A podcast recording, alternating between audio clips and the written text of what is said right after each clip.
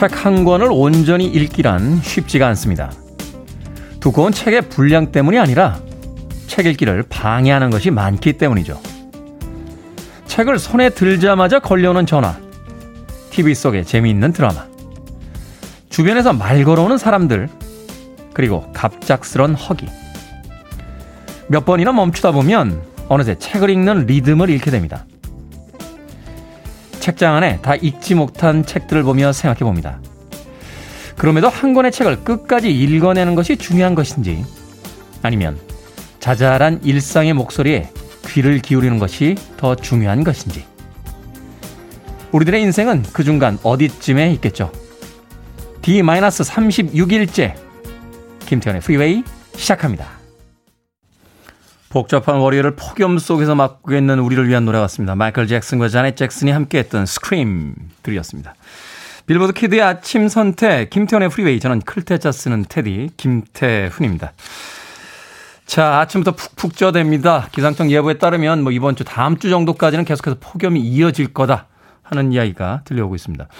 아침에 늦잠 자시던 분들, 너무 더워서 일찍 일어난다 하는 이야기를 하시는데, 날씨가 덥기 때문에 얻을 수 있는 또 하나의 혜택이 아닐까 하는 생각도 해봅니다. 할 수 없는 것들보단, 또 우리 힘으로 바꿀 수 없는 것들보단 할 수 있는 것들을 먼저 고민해보는 월요일 아침이었으면 좋겠습니다. 자, 이른 아침부터 또 반갑다는 인사, 아, 여러분들께서 보내주고 계십니다. 팔공구사님 뭐든 이라고 짧은 문자를 통해서 아침에 오프닝에 대해서 자신만의 평을 또 해주셨고, 조윤태님 안녕하세요 테디님이라고 보내주셨고요, 박경호님 안녕하세요 테디, 김보배님, 또 장희수님 아침 인사 반갑게 보내주셨습니다. 그런가 하면 이공일일님 주말에 구워서 배달되는 삼겹살 처음 시켜봤는데 진짜 신세계네요. 굽는 번거로움 제로, 냄새 걱정 제로, 뭔가 팬데믹 속 발전하는 것들도 잔뜩 있어 사는 재미가 또 소소하게 됩니다. 프리웨이 들으며 소확행도 즐겨보겠습니다 하셨습니다.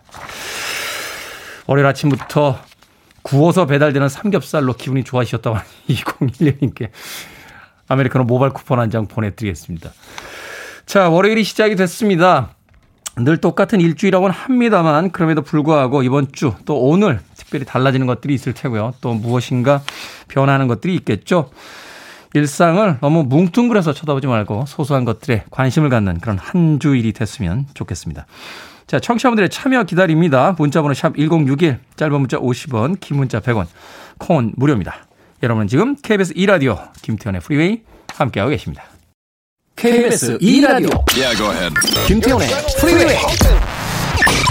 A reportação vai estar com ele aonde for.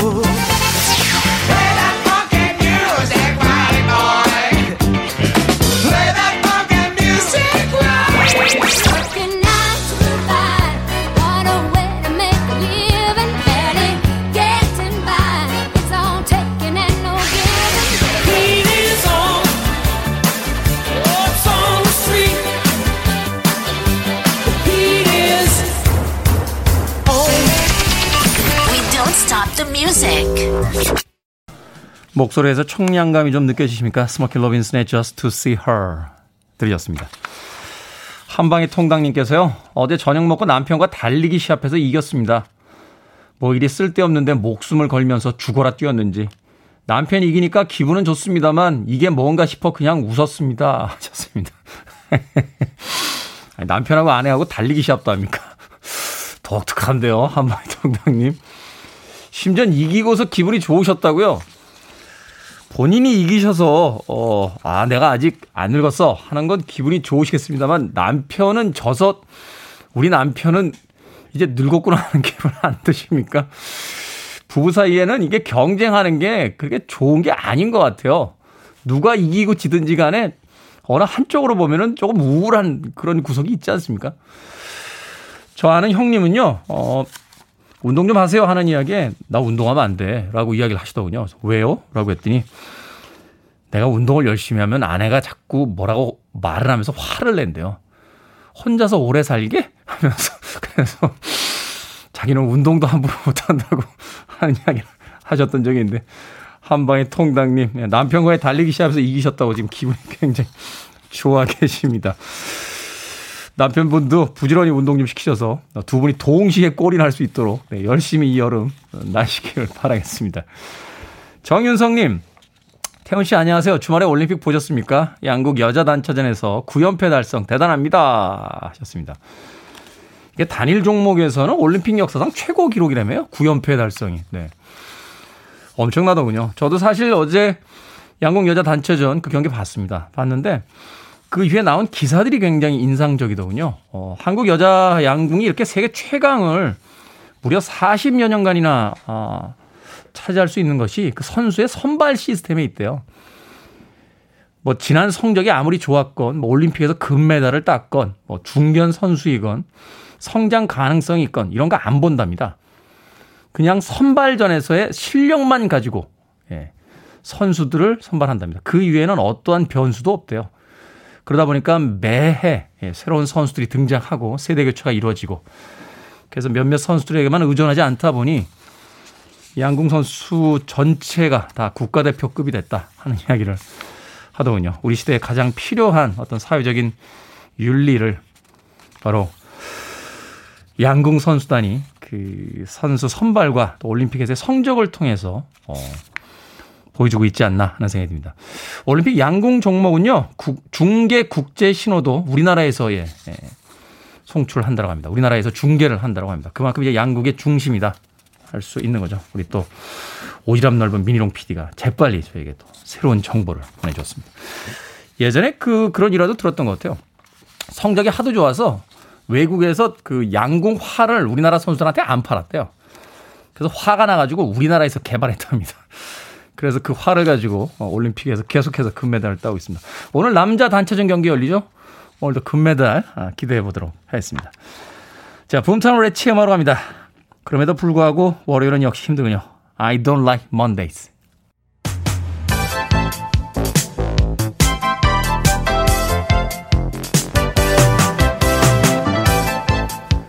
이 시각 뉴스를 깔끔하게 정리해드립니다. 뉴스브리핑 김원식 시사평론가와 함께합니다. 안녕하세요. 네, 안녕하십니까. 자, 국회가 이십사일 새벽 총 삼십사조 구천억 원 규모 이 차 추경안 통과시켰습니다. 여야가 합의한 재난지원금 포함해서 소상공인 지원 등도 여기 이제 포함이 되어 있는 거죠? 네, 그렇습니다. 이 정부가 제출한 추경 금액 삼십삼조 원에서 일조 구천억 원 정도가 더 더해져서 늘어났습니다. 네. 참고로 추가 경정 예산은 국가의 일 년 예산이 성립한 후에 좀 부득이한 사정이 생길 때 긴급하게 예산을 추가하는 거죠. 헌법 제오십육조의 바탕을 두고 있는데, 어쨌든 이번에 좀 퍼센티지가 늘어났습니다. 그래서 소득 하위 팔십팔 퍼센트, 정확하게는 팔십칠 점 칠 퍼센트에 해당하는 국민들한테 일 인당 이십오만 원씩 지급될 것으로 이렇게 정해졌습니다. 그리고 소상공인과 자영업자에게도 오십만 원에서 이천만 원 정도 지급되는 그런 이제 결정 상황인데요. 이번에 좀 이 재난지원금 같은 경우가 달라진 거는 뭐냐면은 어, 맞벌이 가구와 일 인 가구 선정 기준을 좀 완화를 해서 예, 이런 점 좀 달라졌고, 그러면서 네. 이제 팔십칠 점 칠 퍼센트까지 늘어난 것이고요. 지난번에는 음. 한 가구당 최대 백만 원까지 받을 수 있도록 좀 제한선을 뒀었어요. 음, 그렇죠. 그런데 이번에는 제한선을 두지 않아서 이 오 인 가구인 경우에는 백만 원을 넘어서서 백이십오만 원까지 받을 음. 수 있다. 그러니까 가구 수가 늘어날수록 일 인당 이십오만 원씩 더해져서 받으실 수 있는데, 다만 미성년자에게는 이번에도 세대주를 통해서 이제 지원금을 지급하기 때문에 이런 점을 좀 참조를 하셔야 되겠습니다. 그래서 월소득 기준으로 일 인 가구는 삼백이십구만 원의 기준이고요. 이 인 가구는 오백오십육만 원, 삼 인 가구는 칠백칠십칠만 원, 사 인 가구는 팔백칠십팔만 원, 오 인 가구는 천삼십육만 원 정도가 기준이 될 것이다. 이렇게 보고 있는데, 다만 공시가격 십오억 원 이상의 주택 소유자나 금융소득이 일 년에 한 이천만 원 이상 되는 분들은 제외될 예정이다라고 이렇게 언급을 하고 있습니다. 사실은 이 부분에 대해서 이제 논쟁이 좀 있었죠. 그렇습니다. 같은 세금 내는데 왜 누구는 주고 누구는 안 주냐. 또 우리 오히려 이렇게 또 퍼센테이지별로 나누는 게 행정력이 또 낭비 아니냐. 네. 뭐 이런 이야기를 가지고 또 이제 반대했던 입장도 있었는데요. 그렇습니다. 그렇기 때문에 아무래도 앞으로 이 과도한 자료 제출이라든지 까다로운 기준 적용 때문에 지급이 늦어지거나 아예 지원금을 받지 못하는 분들이 있을 수도 있기 때문에, 아까 말씀한 이제 행정력의 낭비 이런 것도 충분히 예상이 돼서 이런 것을 최대한 어떻게 줄일 것인가가 과제가 되겠고요. 또 언제부터 이제 지급되느냐라는 점을 볼 때도 이 소상공인 지원금을 팔월 십칠일부터 지급을 하고, 또 국민지원금은 팔월 중순까지 지급 준비를 완료한다는 방침인데, 국민지원금 팔월 중순까지 지급 준비를 완료한다.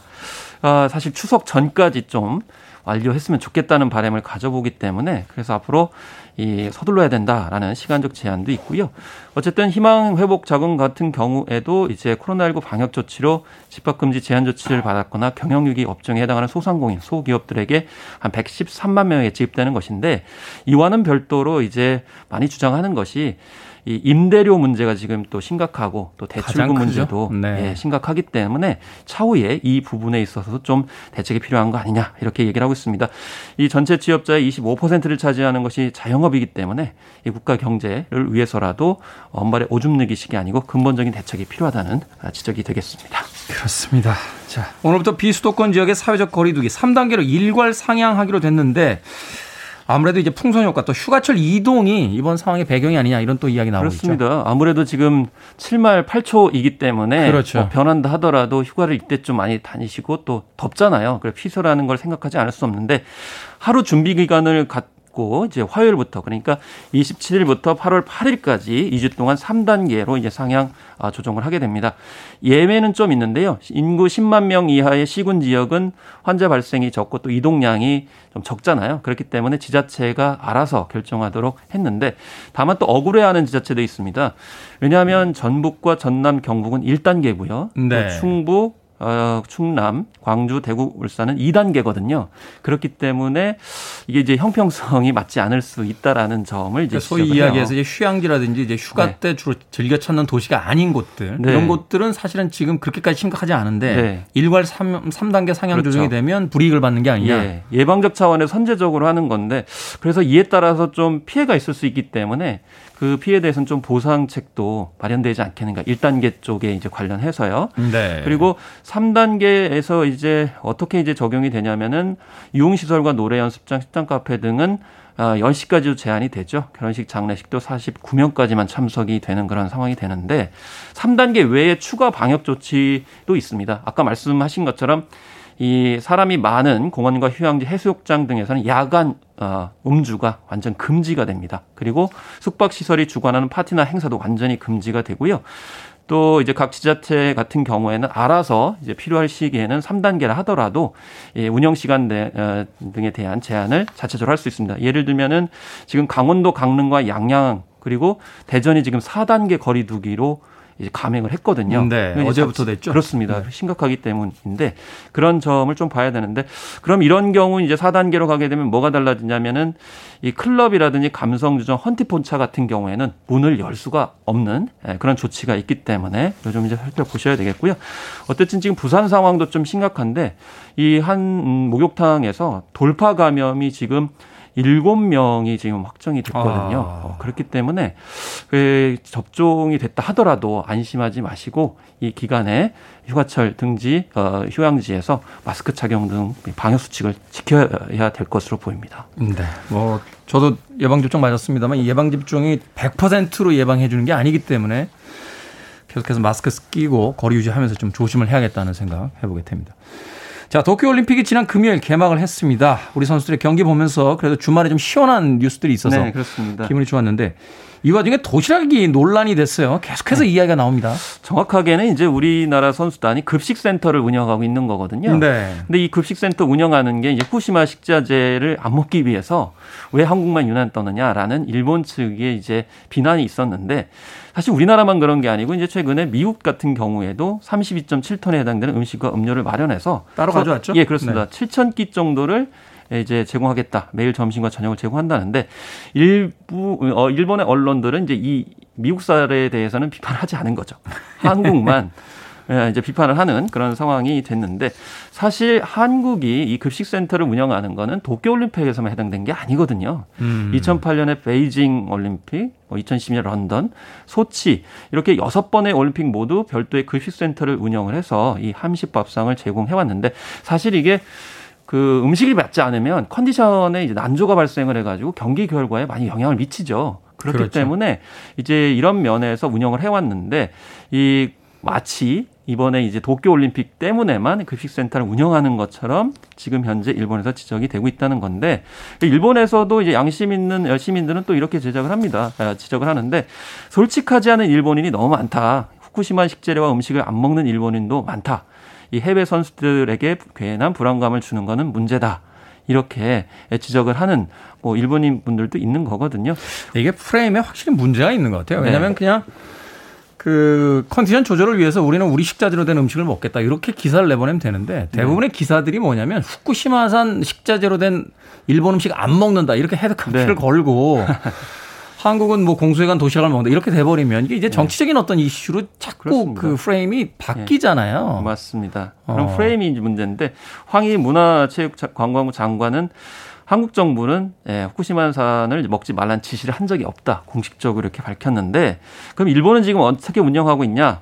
후쿠시마, 미야기, 이와테 등 세 개 지역 어, 도쿄도 그러니까 일본 동일본 대지진 재해 지역에서 난 식재료를 사용하고 있어요. 음. 그러면 저는 개인적으로 생각합니다. 얼마나 지금 선수들이 먹게 되는지에 대해서 공식적으로 밝히는 게 더 의미가 있지 않을까 싶습니다. 네, 아무튼 이번 올림픽 말도 많고 탈도 많은데 모두 건강하게 경기 잘 치르고 돌아왔으면 좋겠습니다. 자, 오늘의 시사 엉뚱 퀴즈 어떤 문제입니까?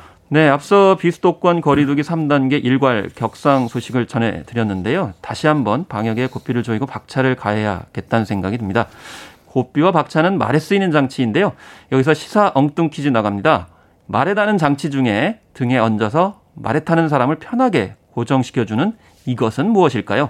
일 번 무장, 이 번 안장, 삼 번 막장, 사 번 꼬장 중에 맞춰주시면 되겠습니다. 자, 정답 아시는 분들은 지금 보내주시면 됩니다. 재미있는 오답 포함해서 이번 주는 특별히 총 이십 분께 커피 쿠폰 보내드립니다. 무더운 여름 시원한 커피 드시라고 마련했으니까요. 많이들 보내주십시오. 자, 말의 등에 얹어서 말에 타는 사람을 편하게 고정시켜주는 장치는 무엇일까요? 일 번 무장, 이 번 안장, 삼 번 막장, 사 번 꼬장 되겠습니다. 문자번호 샵 일공육일, 짧은 문자 오십 원, 긴 문자 백 원, 콩은 무료입니다. 자, 당첨 확률이 이번 주엔 두 배니까 더욱더 많은 참여 부탁드립니다. 지금까지 시, 어, 뉴스브리핑 김원식 시사평론가와 함께했습니다. 고맙습니다. 네, 감사합니다. 이 음악 들을 때마다 항상 생각합니다. 아, 미국 사람들은 다섯 시면 퇴근하는데 왜 우린 여섯 시일까? 오이팔팔님의 신청곡 돌리 파튼입니다. 나인 투 파이브.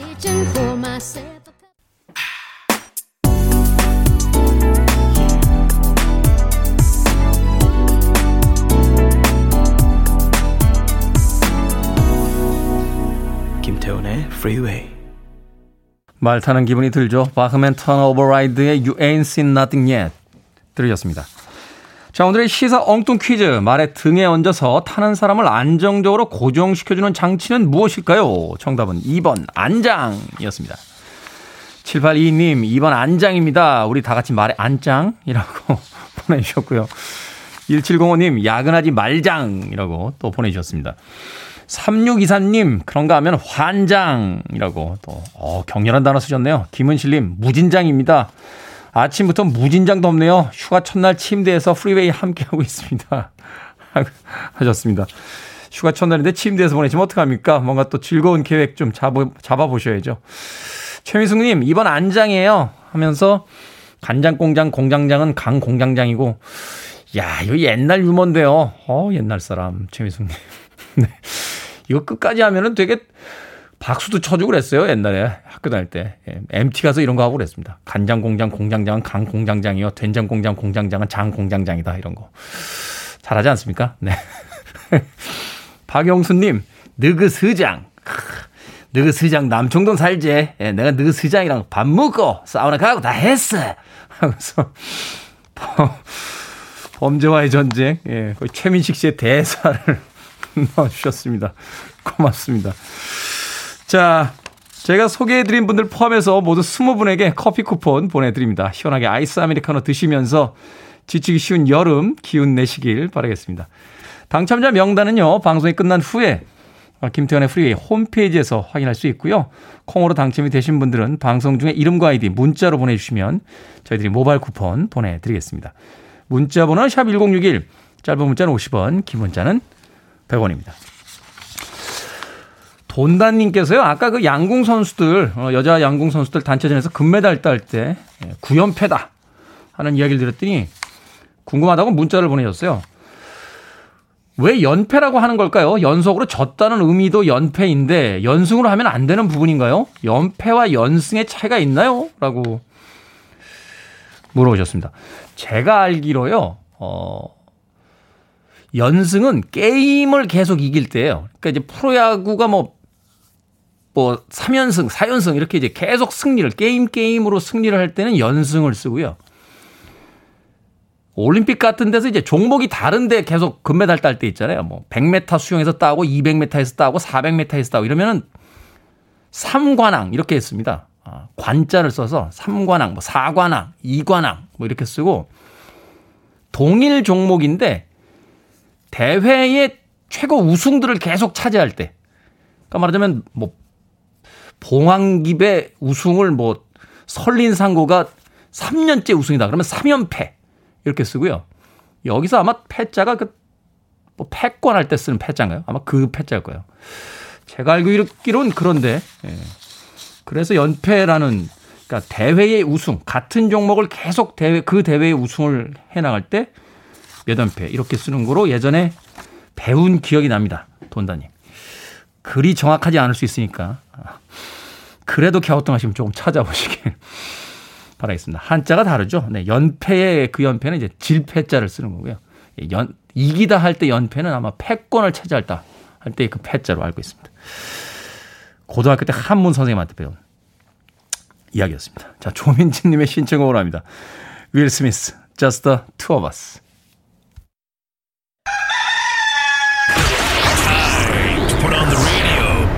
김태훈의 Freeway. 등목 알아? 등? 뿌리는 거예요. 어, 이거 딱 엎드려서 하는 거예요. 이거. 아, 엎드려서요? 어, 그럼. 보통 딱 벗고, 이거 다 벗고. 그렇지, 그렇게, 그렇게, 그렇게. 시원하다! 차고? 아. 그만해요! 그만 지어내요! 그만 지어내요! 호수를, 호수를 아빠 등에 대줘. 이리 와서. 아빠 바지는? 아, 그래. 바지. 아, 바지 안 접게. 아, 아, 잠깐! 야, 말을 하고 해야지. 할게. 어.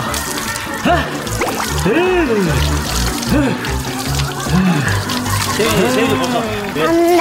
아니, 시원해. 원래 바지 젖어도 돼? 바지 안 젖어. 벗어. 그렇지.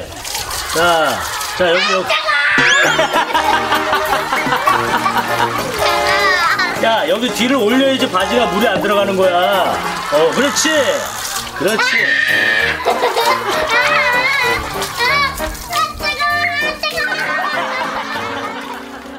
생각을 여는 소리의 사운드 오브 데이. 주말 사이 폭염에 고생한 여러분을 위해 듣기만 해도 시원해지는 소리였죠. 한 예능 프로그램에서 등목을 처음 접하는 외국인과 꼬마의 반응 들려드렸습니다. 지금이야 등목이 흔한 풍경은 아닙니다만 아주 예전에는 마당 한 구석에서 남자 어른들이 등목하는 모습 종종 볼 수 있었습니다. 에어컨은 당연히 없고요. 선풍기도 변변찮았던 시절. 등을 타고 흐르는 차가운 물줄기에 비명인지 감탄인지 모를 소리를 질러가며 땀과 더위를 함께 씻어냈었죠. 더위를 피할 별다른 방법이 없던 시절엔 등목만한 비서법도 없었겠다 싶습니다. 그리고 여기에 얼음 동동 띄운 화채 한 그릇을 곁들이면 정말 금상첨화였겠죠. 기록적인 더위가 이어지고 있는 날들입니다. 등목과 수박 화채로 과거 어느 여름날을 떠올리듯 언젠가 먼 훗날 오늘을 떠올릴 때 우리는 어떤 방법으로 더위를 씻어내고 있을까요? 무더운 아침이 시작됩니다만 그래도 오늘 하루 여러분들의 건투를 빕니다.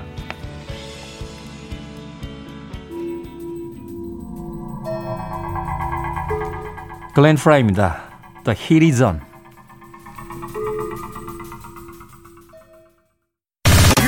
To one of the best radio stations around. You're listening to Kim Tae Hoon의 Freeway.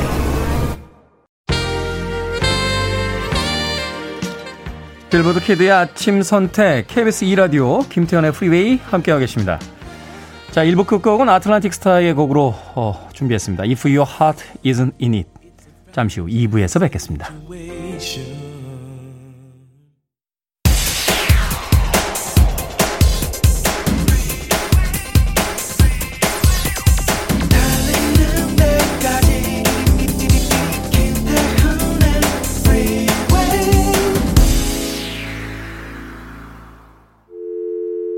I need your arms around me. I need to feel your touch.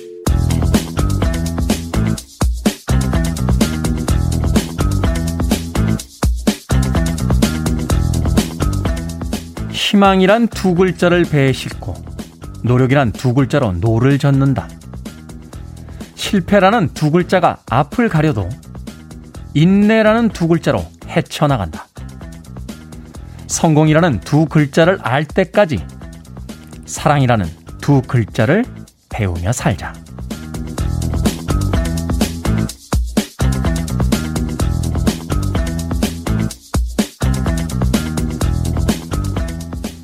뭐든 읽어주는 남자, 오늘은 청취자 팔육삼육님이 보내주신 글귀 읽어드렸습니다. 아들이 일하는 곳 출입문 위에 붙어 있었다는데요. 이런 짧고 좋은 글귀 열심히 보내주는 지인들 주변에 한 분씩 있지 않습니까? 복날이면 보양식 챙겨 먹어라. 대세는 폭포수처럼 시원한 하루 보내라. 무슨 날 무슨 절기마다 의미를 담기도 하고요. 또 라디오 오프닝처럼 마음을 울리는 글귀를 보내주기도 합니다. 거기에 더해서 아름다운 꽃과 나무 사진도 빠지지 않죠. 어렸을 때는 잔소리 같던 얘기에도 요즘은 괜히 눈물을 글썽이고 마음을 다잡아 보기도 하는데요. 나이가 들수록 풍부해지는 감수성, 팍팍한 삶 속에서도 낭만을 잃지 말라고 우리 몸이 보내는 신호라는 생각도 듭니다. 희망이란 두 글자를 배에 싣고 노력이란 두 글자로 노를 젓는다. 촌스러운 것 같으면서도 어쩐지 뭉클하지 않습니까? 인생에 대한 예찬 같은 곡이죠. 로드 스튜어트의 Sailing 들으셨습니다. 이 곡으로 김태현의 프리웨이 이 부 시작했습니다. 앞서 일상의 재발견, 우리 하루를 꼼꼼하게 들여다보는 시간이었죠. 뭐든 읽어주는 남자.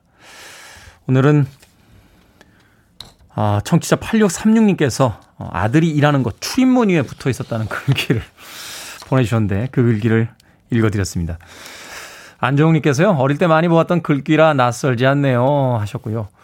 박영수님, 음악 나가는 동안 나는 항해한다, 저 거친 파도 속을 항해한다, 이런 가사 내용이죠 하고 음악에 대한 또 감상평 보내주셨습니다. 김지현님, 테디의 계약 연장의 희망이라는 두 글자를 배에 싣고 라고 하셨습니다. 감사합니다. 네, 정현식님, 노래가 좋아요 라고 또 이 부 첫 곡 로드 스튜어트의 세일링에 대한 감상평 보내주셨습니다. 좋은 이야기들이 참 많죠. 중요한 것은 우리가 그 좋은 이야기들을 받아들이고 삶의 어떤 기준으로 삼고 있는가 하는 것일 겁니다. 약국에 약이 없어서 몸이 아픈가요? 어, 좋은 약들이 있지만 적재적소에 쓸 수 없기 때문에 아픈 거죠. 좋은 글귀들 한번 좀 다시 한번 생각해보고 어, 일상의 소소한 부분에서 우리들의 어떤 흐트러짐을 다시 좀 챙겨보는 그런 월요일이었으면 좋겠다 하는 생각 해보게 되는군요. 자, 뭐든 읽어주는 남자, 여러분 주변에 의미 있는 문구라면 뭐든지 읽어드립니다. 포털 사이트에 김태훈의 프리웨이 검색하고 들어오셔서 청취자 참여라고 쓰여진 부분 누르시면 뭐든 읽어주는 남자 게시판이 있습니다. 이 게시판 사용하시면 되고요. 말머리 뭐든 달아서 문자로도 참여 가능합니다. 문자 번호는 샵 일공육일, 짧은 문자는 오십 원, 긴 문자는 백 원, 콩은 무료입니다. 오늘 채택되신 팔육삼육님께는 촉촉한 카스테라와 아메리카노 두 잔 모바일 쿠폰 보내드리겠습니다. I want it, I need it, I'm desperate for it. Okay, let's do it. 김태훈의 Freeway. 시원한 여름 노래 두 곡 들려드렸습니다. 마돈나의 라이스 라 보니타에 이어진 카오마의 라밤바, 아, 라, 람바다 였습니다. 라밤바는 리치 발렌스죠. 카오마의 람바다. 이 음악 나왔을 때 참 대단하지 않았습니까? 전 세계에 이 람바다 열풍이 불어가지고요. 어, 가는 곳마다 람바다 하는 그 이 음악과 춤의 그 단어가 마치 뭐 화이팅, 고고 하는 어떤 슬로건처럼 들려오던 그런 시절이 있었습니다. 저도 젊은 날에 이거 한번 배워보려고 그랬는데 쑥스러워서 못 배웠습니다. 쑥스러워서.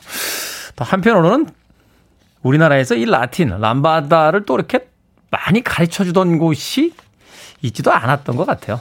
그리고 이렇게 사대부 집안 또 남자가 배우기에는 좀 야시자지 않습니까? 예. 당시만 해도 그런 고루한 생각이 있어서 예, 배우지 못했던. 다시 젊은 날로 돌아간다면 춤 한번 배워보고 싶어요. 어, 멋지게 춤을 추는 분들을 보면 참 지구의 중력이 느껴지지 않는 듯한 그런 자유로움을 느껴볼 때가 있습니다. 마돈나의 라이슬라 보니타와 아, 이어진 곡 카오마의 람바다 들이었습니다.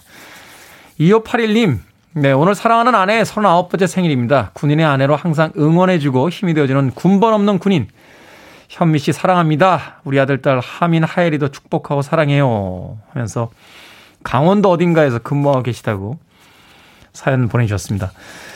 그렇죠. 어, 군인인 본인이야 본인이 선택한 인생입니다만 그 인생을 또 받아들이고 또 몇 번씩 이사를 가면서도 남편을 응원해주는 아내. 그렇기 때문에 또 그 군인 생활 열심히 하실 수 있는 게 아닌가 하는 생각이 드네요. 이 표현 멋있는데요. 군번 없는 군인. 어, 멋진데요. 이오팔이 님. 롤케이크 보내드릴게요. 서른아홉 번째 맞은 아내와 함께 맛있게 나누시길 바라겠습니다. 임효식님. 테디 회사에 도착했는데 책상 위에 놓이는 편지가 하나 있는군요. 아들의 성적표예요. 엄마보다 아빠가 믿을만 했다는 거죠. 근데 요새는 만점이 백 점이 아닌가 봐요. 한 오십 점 정도 되는가요? 아들과 이 성적표는 평생 비밀로 해야겠습니다. 요새 오십 점 만점이에요. 네. 백 점 만점은 옛날 사람입니다. 이십 세기까지는 백 점 만점인데 네, 이십일 세기는 오십 점 만점입니다. 오십 점 만점. 그것도 아직 모르셨습니까? 아들이 학교를 다니고 있는데. 그렇죠. 어떨 때는 아, 엄마보다 아빠가 좀 편할 때가 있습니다. 네. 저도 학교에서 옛날에 사고 쳐가지고요. 선생님이 부모님 모셔와! 라고 했는데 이미 그 이전에도 사고를 많이 쳤던 전과가 있어서 예, 엄마한테 차, 차마 가자고 못하겠더라고요. 그래서 아버지한테 부탁을 드렸던 적이 있습니다. 한번 아버지 내일 바쁘세요? 왜? 학교 좀 와주시면 안 됩니까? 그랬더니 모든 것을 다 간파하신 눈동자로 알았다 하고서는 학교에 오셨던 기억이 있습니다. 예. 그때 얘기를 아직도 하십니다. 아, 그러면서 너는 그 일만 가지고도 나한테 매달 용돈을 줘야 된다라고 주장을 하고 계십니다. 임효식님 피자 한 판 보내드리겠습니다. 공부 잘하는 아들은 많습니다만 예, 피자를 한 판 받아오는 아들은 그렇게 많지 않습니다. 예, 피자 한 판 가족들과 나누시면서 네, 아들의 또 이 성적표 비밀 지켜주십시오. 얼마나 자존심 또 상하겠습니까. 아... 케이 칠팔사칠구삼팔오님께서요. 어, 처음 테디 방송 들었을 땐 이게 뭐지? 라고 했습니다. 그렇게 이상했어요? 제 방송이? 이제 그 이유를 알겠어요. 뭔가 끌리는 매력이 있더라고요. 그 매력이 뭘까요? 지성미? 라고 하셨는데 지성미겠습니까? 아, 제가 뭐 백만 번도 넘게 이야기 드렸죠. 라디오는 얼굴로 하는 겁니다. 잘생긴 거죠. 자, 케이 칠팔사칠구삼팔오님에도 어, 치킨 한 마리 보내드리겠습니다. 이게 뭐지? 라고 이야기하지 마시고 예, 뭔가 끌리는 매력이 있다고 주변에도 많이 예, 알려주시길 바라겠습니다. 자, 경쾌한 음악으로 갑니다. Wild Cherry, Play That Funky Music.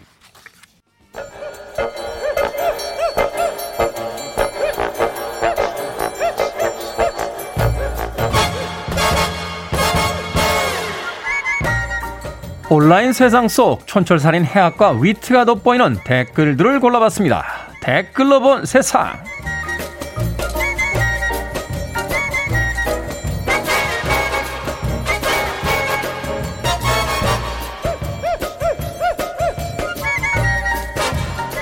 첫 번째 댓글로 본 세상. 최근 전 세계적으로 폭염이 이어지고 있는데요. 기온이 오십 도까지 치솟은 아랍에미리트 두바이에선 인공비까지 동원해 기온 내리기에 나섰습니다. 연평균 강수량이 백 밀리미터밖에 되지 않아서 구십 년대부터 꾸준히 인공강우 연구를 해왔다는데요. 이번에 드론으로 뿌린 비의 양은 사막의 얕은 하천까지 생기게 할 정도였다는군요. 여기에 달린 댓글들입니다. I like you님.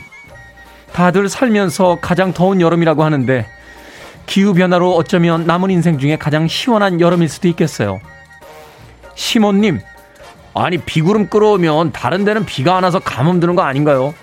국가 간 기후변화 갈등 생기겠네요. 문득 봉준호 감독의 영화였죠. 설국열차가 떠오르더군요. 인공적으로 기후를 바꾸려다 빙하기를 맞았던 인류의 모습 말이죠. 그냥 놔두시죠. 이미 많이 고장난 지구 스스로 고칠 수 있게 좀 기다려줘야지 이렇게 손대는 거 아닙니다. 뭔가를 자꾸 손대다가 완전히 망가뜨려버린 손재주 없던 그 옛날에 우리 삼촌 떠오르네요. 우리 집 가전제품은 그 삼촌이 다 망가뜨렸어.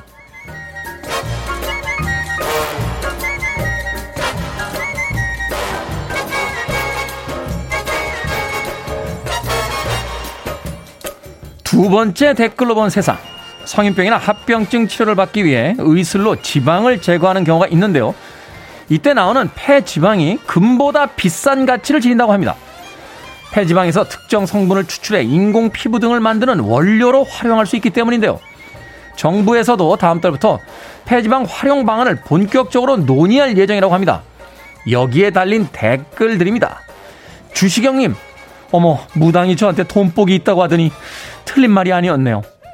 지미팡님, 의학기술이 발전할 때까지 지방 코인 버티기 들어갑니다. 참 살다 보니 별게 다 돈이 되는군요.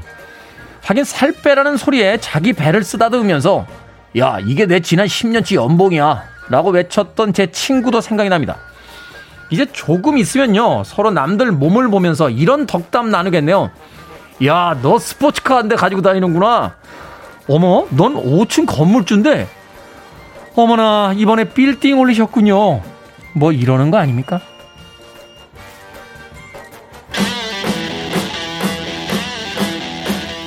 지금도 가난한데 그때도 가난하겠네요. 레니 크라비치입니다. Are you gonna go my way?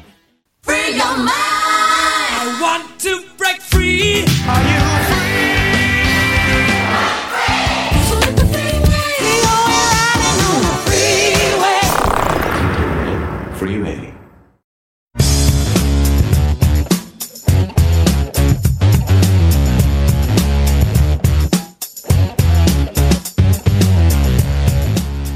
월요일은 과학 같은 소리 안에, 학교 다닐 땐 괴짜들이 좋아하는 과목이었던 과학에 나도 모르게 스며드는 시간이죠. 국립과천과학관의 이정모 관장님 나오셨습니다. 안녕하세요. 안녕하세요. 지방이 풍부해서 노후 걱정이 없는 이정모입니다. 저는 지금부터 노후, 노후 대책을 좀 세워야 될 것 같습니다. 자, 이 무더운 여름 하면은 이제 공포 영화, 또 무서운 이야기 이런 거 들으면서 또 보면서 더위를 잊었던 그런 기억이 있는데, 오늘은 공포에 얽힌 과학 이야기 들려주신다고 하셨습니다. 공포 영화 보면 정말로 시원해집니까? 시원해집니다. 아, 그래요? 예, 옛날엔, 요즘은 잘 안 쓰는 말인데 한때는 남양 특집이란 말 많이 썼죠. 맞아요. 남양 특집. 남양 특집. 네. 그러니까 네. 서늘함을 들여온다라는 뜻입니다. 아. 공포 영화를 보면 정말로 서늘해지기 때문이죠. 무서운 장면을 보면 뇌가 자극돼요. 그래서 네. 심장이 박 심장 박동이 빨라지면서 뇌의 혈류가 증가해서 식은땀이 납니다. 식은땀이 난다. 예, 이때 흘린 땀이 증발하면서 몸의 기온을, 몸의 온도를 앗아가죠. 그래서 체온을 아. 맞추기 때문에 서늘하다고 느끼는 겁니다. 또 땀구멍이, 예, 근육이 수축하면서 소름이 싹 돋잖아요. 그 추울때도 그런데 아, 똑같은 똑같은 현상이 벌어지는군요. 그렇죠. 어. 닭살, 뭐 서양에서 거위 살려 하는데 네. 이 소름, 소름이 돋으면서 등골을, 예, 서늘함을도 느끼게 됩니다. 아, 그렇군요. 이게 무서운 걸 보면 이제 심장 박동이 빨라지면서 뇌 혈류 증가하고 땀이 나면서 그게 또 증발하면서 시원함, 또 이제 모근이 이렇게 오므라들면서 서늘함 이런 걸 그쵸. 이제 느끼게 된다. 맞습니다. 아. 이게 근데 어떤 원리로 이런 변화들이 생기는 겁니까? 이게? 그러니까 외부의 자극에 따라 각기 다르게 반응하고 활성화하는 여러 영역들이 뇌에는 있습니다. 네. 뇌 편도체라는 게 있어요. 편도체. 편도체 뭐 복숭아 씨처럼 생겼다고도 하고 요즘은 아몬드처럼 생겼다고 합니다. 아, 이렇게 생겼군요. 이렇게 타원형으로. 예, 네, 네. 그러니까 옛날에는 우리가 아몬드를 못 봤을 때는 복숭아 씨처럼 생겼다고 배웠는데 네. 요즘은 아몬드를 많이 보기 때문에 네. 원래 원래 원, 어원을 따라서 아몬드처럼 생겼다고 이야기해요. 근데 편도체가 자극을 위협적인 것으로 평가를 하면 우리 몸이 대응을 합니다. 이때 우리가 공포감을 느꼈을 때 피부 혈관을 수축하게 만들어서 에너지 방출을 줄여요. 음. 그러니까 공포감에 질렸을 때 얼굴에 핏기가 가시면서 창백해지잖아요. 네. 이게 그 이유 때문입니다. 어. 몸을 보호하기 위해서 온몸에 털이 곤두서는데 털을 세우는 근육이 수축되면서 소름이 돋고 음. 으스스한 느낌이 나며 땀샘이 자극되죠. 그리고 식은땀이 나는 거예요. 식은땀이 증발하면 아까 말씀하신 대로 몸은 더욱 서늘함을 느끼죠. 음. 근데 참고로요, 편도체는 눈에 보이는 시각 정보보다는 눈에 보이지 않는 청각 정보에 더욱더 민감합니다. 아. 그래서 공포 영화에는 무엇보다도 소리가 중요하죠. 그게 있어요. 이 공포 영화 볼 때의 요령 중에 하나가 소리를 없애버리면, 그리고 음악을 안 써버리면, 네. 효과음을 안 써버리면 하나도 안 무섭습니다. 그러니까 조스에서 볼 때 둥둥둥둥둥둥 이거 없으면 아마 무섭지 않았을 수도 있어요. 그죠. 그게 그 유명한 그 존 윌리엄스의 이제 그 메인 테마 빠밤 빠밤 빰빰빰빰빰. 아, 이게 있어야 마치 우리 심장이 박동하는 것처럼 느껴지잖아요. 그러니까 저는 극장 가서 공포영화 봐도 옆에서 소리 질러 대시는 분이 더 무서워요. 막, 막 이러면. 아, 그렇군요. 그러니까 공포심을 느꼈을 때 일어나는 일종의 신체 변화가 이제 이유가 되는 건데, 이게 어떤 이유 때문에 이런 신체 변화가 생기는 겁니까? 그러니까 편도체는 시상하부로 신호를 보내고 시상하부는 다시 뇌하수체로 신호를 보내요. 음. 그 뇌하수체는 각종 내부 민선, 그러니까 호르몬 샘이 있잖아요. 거기 명령을 하고 호르몬을 통제하는 것입니다. 네. 그러니까 뇌 스트레스를 받으면 코르티솔 호르몬이 분비됩니다. 그러니까 스트레스 호르몬이죠? 그렇죠. 네, 우리 몸을 도망가게 하거나 싸우기에 최적의 상태로 만들어주는 거예요.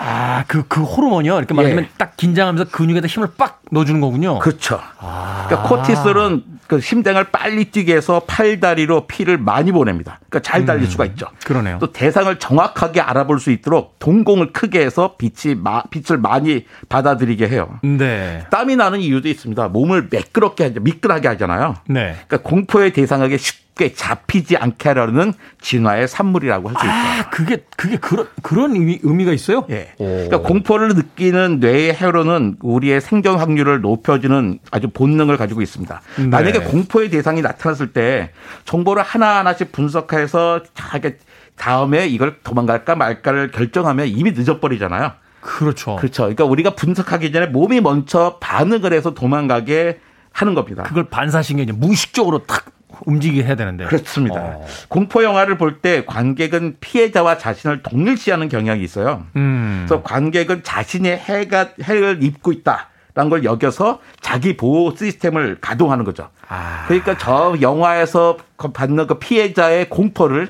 저희도 관객들도 같이 받고 소름도 돋고 긴장하는 겁니다. 이런 공포감 때문에 인간은 스스로를 보호하고 도망치다 보니까 지금까지 살아남았던 거죠.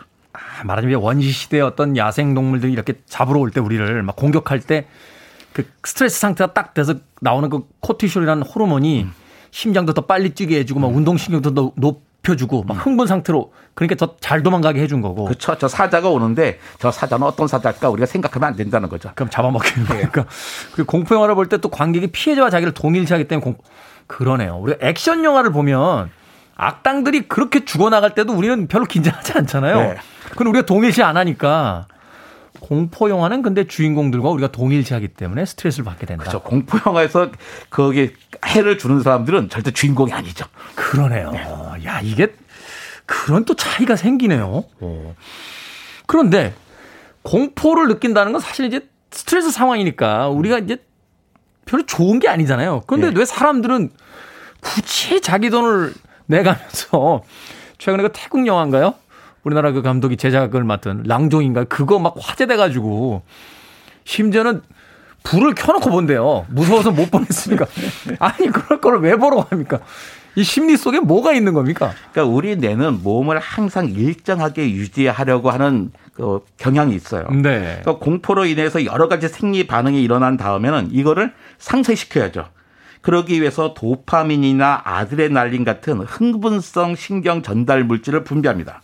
그런데 아. 도파민이나 아드레날린 같은 호르몬은 정신적으로 짜릿한 쾌감을 느끼게 해주거든요. 놀이동산 저 이렇게 그 롤러코스터 같은 거 탈 때처럼. 예. 네. 아. 겁이 나지만 그, 그 짜릿함을 또 있잖아요. 네. 그 균형을 맞추기 위해서 음. 그 짜릿함을 찾는 거예요.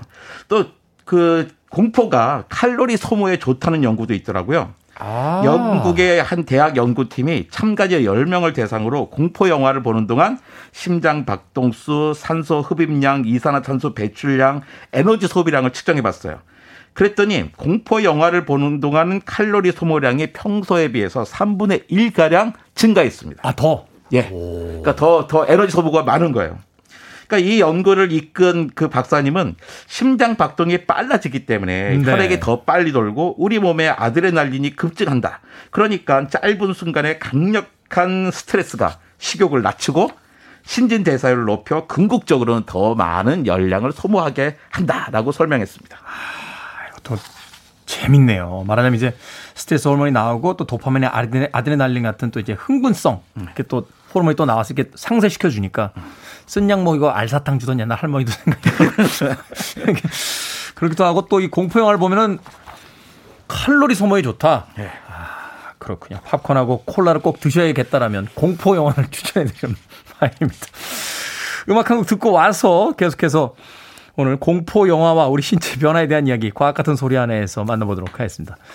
블루 오이스터 컬트입니다. Don't fear the Reaper. 서양에서의 저승사자를 이야기하죠. 블루 오이스터 컬트의 음악으로 들으신 Don't fear the Reaper 들으셨습니다. 낫을 들고 다니는 두건을 쓰고 등장하는 아주 무시무시한 존재 리퍼. 자, 빌보드 키드의 아침 선택 케이비에스 이 라디오 김태원의 프리웨이 과학 같은 소리 안에 오늘 국립과천과학관 이정모 관장님과 함께 공포의 과학에 대해서 이야기 나눠보고 있습니다. 김지연님, 저는 오맨이 제일 무서웠어요. 어우, 무서웠죠. 육육육. 홍당무님께서는 어릴 적 본 강신은 그래도 귀여운 편이었는데 라고 하셨고요. 성윤숙님, 공포영화 많이 봐야겠네요. 김유진님, 전 내 다리 내놔가 제일 무서웠습니다. 하셨습니다. 공포영화 뭐 많이 보면은 살도 빠지게 해준다라고 하는데 이 공포영화는 과연 어떤 과학적 특성을 가지고 우리에게 이런 효과를 주는지. 자, 앞서서 뇌 편도체가 이제 공포에 관여한다라는 설명을 해주셨는데, 그럼 편도체가 없으면 공포를 못 느끼는 건가요? 왜 아주 위험한 일을 하시거나 높은 곳에 이렇게 막 매달려서 사진 찍고 이러시는 분들 있잖아요. 네. 이분들은 편도체가 없는 거 아닙니까? 설마요. 어쨌든 궁금하죠. 궁금해서 과학자들이 네. 해봤습니다. 네. 이천십일 년에 미국 아이오와 대학 연구팀이 선천적으로 편도체의 문제를 가지고 태어난 환자들을 연구했더니 이 사람들은 거미나 뱀, 공포 영화에 공포를 느낄 만한 상황에서도 아무런 반응을 나타내지 아, 않았다고 합니다. 그렇습니까? 그러니까 애완동물 가게에 데려가서 뱀과 거미를 만지게 했는데 아무렇지도 않게 집어들었고, 귀신이 나타난다고 소문이 자자한 흉가를 한밤중에 찾아가서 미리 준비한 요원들이 괴물 분장을 하고 나타나서 닥터 튀어나왔지만 네. 웃음만 터뜨려서 요원들을 머쓱하게 했다고 해요. 아, 웃었다고요? 네. 그래서 이게 아마 뇌 속의 편도체 때문인 것으로 이제 판단했습니다. 아. 그러니까 편도체가 손상된 쥐는 겁없이 고양이에게 다가가요. 심지어 고양이 등에 올라타기도 했던 겁니다. 쥐가요? 예. 네.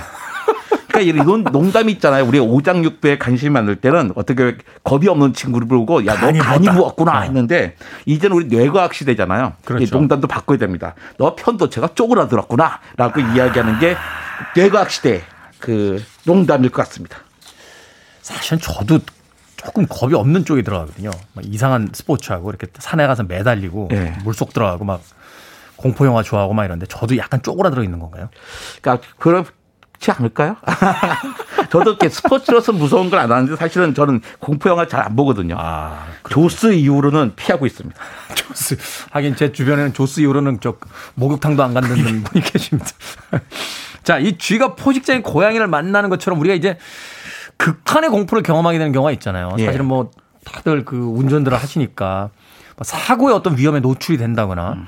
또 요즘처럼 이제 물놀이철 같을 때 갔다 뭐 갑자기 파도에 휩쓸려서 나가는 바람에 어 이럴 때 죽는 거 아니야? 라고 이렇게 공포가 이렇게 들어올 때가 있는데 이게 오랫동안 또 상처를 남기기도 한다고요. 소위 우리가 이야기하는 이제 뭐 트라우마라고 하나요? 외상 후 그렇죠. 스트레스 장애가 또 발생하기도 한다 하는 이야기도 들은 적이 있는 것 같은데 이게 어떻게 이제 그 진행이 되는 겁니까? 그러니까 외상 후 스트레스 장애 치료에 사용되는 치료법을 찾는 중에 환자가 공포 기억을 회상하는 동안 눈동자를 좌우로 움직이게 하는 만드는 시각적 운동을 시키면 외상이 치료가 된다는 원리가 발견됐습니다. 이천십구 년의 에? 일인데요. 그러니까 공포를 어떤 느끼는 순간에 눈동자를 좌우로 공포를 계속... 회상하는 동안에 눈을 네. 눈알을 자꾸 좌우로 흔들게 하는 거예요. 왼쪽으로 그러면, 왼쪽 오른쪽으로. 예. 어. 간단한 건데 그 외상이 치료된다는 거예요. 근데 이 어마어마한 연구가 네이처에 실렸는데 그 주인공이 누구냐? 바로 한국 최고의 뇌과학자로 일컬어지는 신익 교수입니다. 네. 그러니까 신익 교수는 정말 유망한 분인데 과학계에서는 일반인들은 잘 모르세요. 오. 이천이 년에 이십 년에 퇴임하셨고요. 네. 이 신익 교수와 또 한국 사람 가운데 모르는 사람이 한 명도 없는 과학자죠. 정재승 교수가 함께 아. 연구한 겁니다. 정재승 교수. 예. 네. 그러니까 연구팀은 쥐에게 삐 소리와 함께 전극 자, 전기 자극을 줬어요. 음. 그런 쥐는 삐만 소리 삐 소리만 들어도 전기 자극에 대한 공포를 느끼게 되죠. 조건 반사. 예. 네. 그 다음에 그런 쥐에게 빛을 이용해서 좌우 안구 운동을 시켰더니 삐 소리를 내도 쥐에게 공포를 줘도 삐로 실제 공포 반응을 하지 않았습니다. 많이 줄어들었어요. 어... 그러니까 중요한 것은 왜 공포 반응이 줄었냐 하는 거잖아요. 그렇죠. 그러니까 연구팀은 쥐의 행동을 관찰하면서 뇌의 신경 활동을 측정해서 안구 운동이 공포 반응을 줄이는 이유를 찾았습니다. 쥐의 빛 눈에 빛이 들어와서 시각적인 자극을 받으면 네. 안구 운동하고 주의 집중을 담당하는 뇌의 영역이 중뇌의 위쪽에 있어요. 그걸 상구라고 하거든요. 네. 여기가 활성화되면서 공포 반응을 담당하는 편도체를 억제한다고 합니다. 아, 우리가 우리가 주사 맞을 때 주사 들어갑니다 하면서 간호사 분들이 이렇게 찰싹 때리잖아요. 네. 그럼 이제 찰싹 맞는 것 때문에 그쪽으로 신경이 가니까 주사바늘 들어가는 게 이렇게 덜 아프게 느껴지듯이 눈동자를 막 움직이면 이제 다른 부위가 활성화되면서 공포를 느끼는 편두 편도체를 억제하는 거예요. 억제. 아. 다른 부위가 단순히 활성화되는 게 아니라 활성화되면서 편도체를 억제합니다. 편도체 반응을. 그렇군요. 네. 아주 단순한 건데 이것은 이제는 그 스트레스 장애, 외상후 스트레스 장애 치료에 획기적인 방법이 되었습니다. 어, 어떤 과거에 어떤 좋지 않은 일들이 생각나서 이렇게 어 갑자기 겁이 날 때는. 눈동자를 좌우 좌우 좌우로 움직이면 된다. 이런 게 필요했습니다. 우리에게는 이런 게 필요했어요. 자, 공포에 관한 다양한 연구 참 흥미롭습니다. 더군다나 뭐 내노라는 세계 과학자들이 이런 그 공포를 연구해서 또 과학 전문지에 대해 논문을 발표한다 하는 이야기도 굉장히 재밌는데 그런데 이런 공포를 느끼게 하는 공포 영화 이거를 공포 지수를 계산하는 방식이 있다고요. 그러니까 어떤 공포가 더 무섭다, 그렇지 않다 이렇게. 예, 영국의 수학자들이 공포감을 느끼는 뭐 공포 수치를 알려준 수학 공식을 만들었는데요. 네. 그러니까 이 몇 가지 요소가 있습니다. 일단 등장 인물이 살인마나 좀비에게 쫓겨야 돼요. 네. 주인공이 함정에 빠져야 되고, 그 다음에 살인마나 귀신일지 모를 미지의 등, 인물이 등장해야 됩니다. 아, 모르는 사람이 등장해야 된다. 네. 중요한 건데요. 갑자기 커지는 음향 효과도 아주 중요합니다. 제일 중요하죠. 예, 거기다 그 다음에 여기에다가 충격적인 장면이 나타나야 돼요. 이게 서스펜스를 나타내는 수치예요. 음. 근데 영화가 무서우면요, 실제로 일어날 가능성이 있어야 됩니다. 현실성이 중요한 거예요. 아, 이거 터무니 없으면 터무니 없으면 무섭지 않습니다. 웃기죠 오히려. 네. 네. 그런데 너무 현실적이면 또 영화 지루하잖아요. 그러니까 그렇죠. 적절한 환상성의 균형을 이뤄야 됩니다. 그런데 아... 이런 영화 공포 영화에서 등장 인물이 많을 때랑 적을 때 언제가 더 무서울까요? 더 적을 때 무섭지 않을까요? 맞습니다. 어. 등장인물이 적을수록 더 서스펜스가 높아진다고 합니다. 아. 그리고 피가 중요하잖아요. 피요. 공포에서. 예. 근데 피가 있어야 무서운데 피가 너무 자주 나오면 아 그것도 안 무서워. 오히려 겁니다. 무서운 게 떨어집니다. 그리고 결정적으로 진부한 장면이 나오면 안 됩니다. 진부한 장면. 진부한 장면이 나오면 너무 뻔한 장면이 나오면 급격히 떨어져요. 음. 그래서 이 수학자들이 자기네 계산해 본 결과 가장 무서운 영화 공포 영화는 뭐냐? 스탠리 큐브릭 감독의 천구백팔십 년작 샤이닝이라고 합니다. 아, 잭 니콜슨 아저씨가 이렇게 점점 이상해져가는 이 영화 진짜 무섭습니다. 저는 안 봤습니다. 아, 이 영화 막 복도에 막 피가 강처럼 흐르고요. 연락이 무섭습니다. 올 여름에 안 보신 분들 계시다면 스탠리 큐브릭 감독의 샤이닝 제가 적극적으로 추천해드리겠습니다. 자, 한여름. 폭염 속에서 조그마한 시원함을 찾기 위해서 오늘 공포에 관한 이야기 나눠봤습니다. 과학 같은 소리 한 해 국립과천과학관 이정모 관장님과 함께했습니다. 고맙습니다. 감사합니다.